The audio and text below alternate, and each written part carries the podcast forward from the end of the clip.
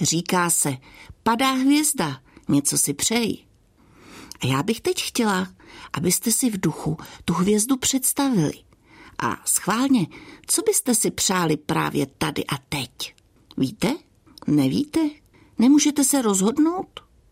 Jakmile se blíží Vánoce, netřeba padající hvězdu vyhlížet.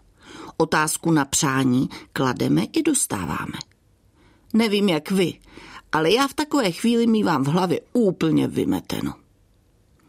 Ona ta odpověď není úplně snadná. A to ani v případě, že k otázce svých přání nepřistupujeme filozoficky. Ono totiž záleží na tom, kdo se ptá.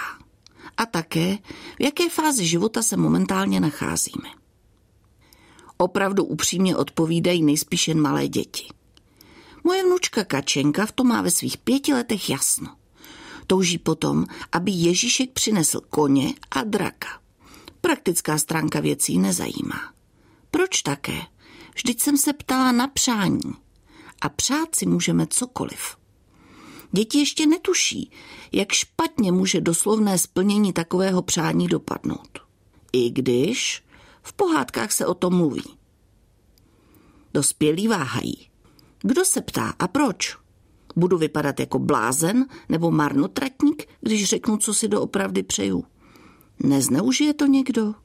Nakonec i dospívající už obvykle vědí, kdy má cenu mluvit pravdu a kdy je rozumnější říct něco, co chce tázající slyšet. Někdy nejsou lidé v otázce svých skutečných přání upřímní ani sami k sobě. Poměrně jasno v tom mývají až staří lidé, kteří už o životě něco vědí. Jejich nejčastější odpověď je nic. A nemusí to být přetvářka.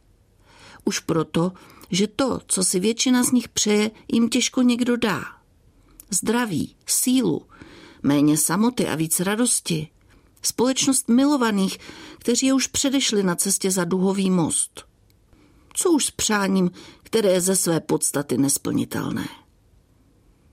Je advent, tedy čas vhodný průzkumu své duše a svých skutečných přání. Jsou totiž majákem, ke kterému bychom měli mířit, a to dokonce i v případě, že v jejich splnění úplně nevěříme.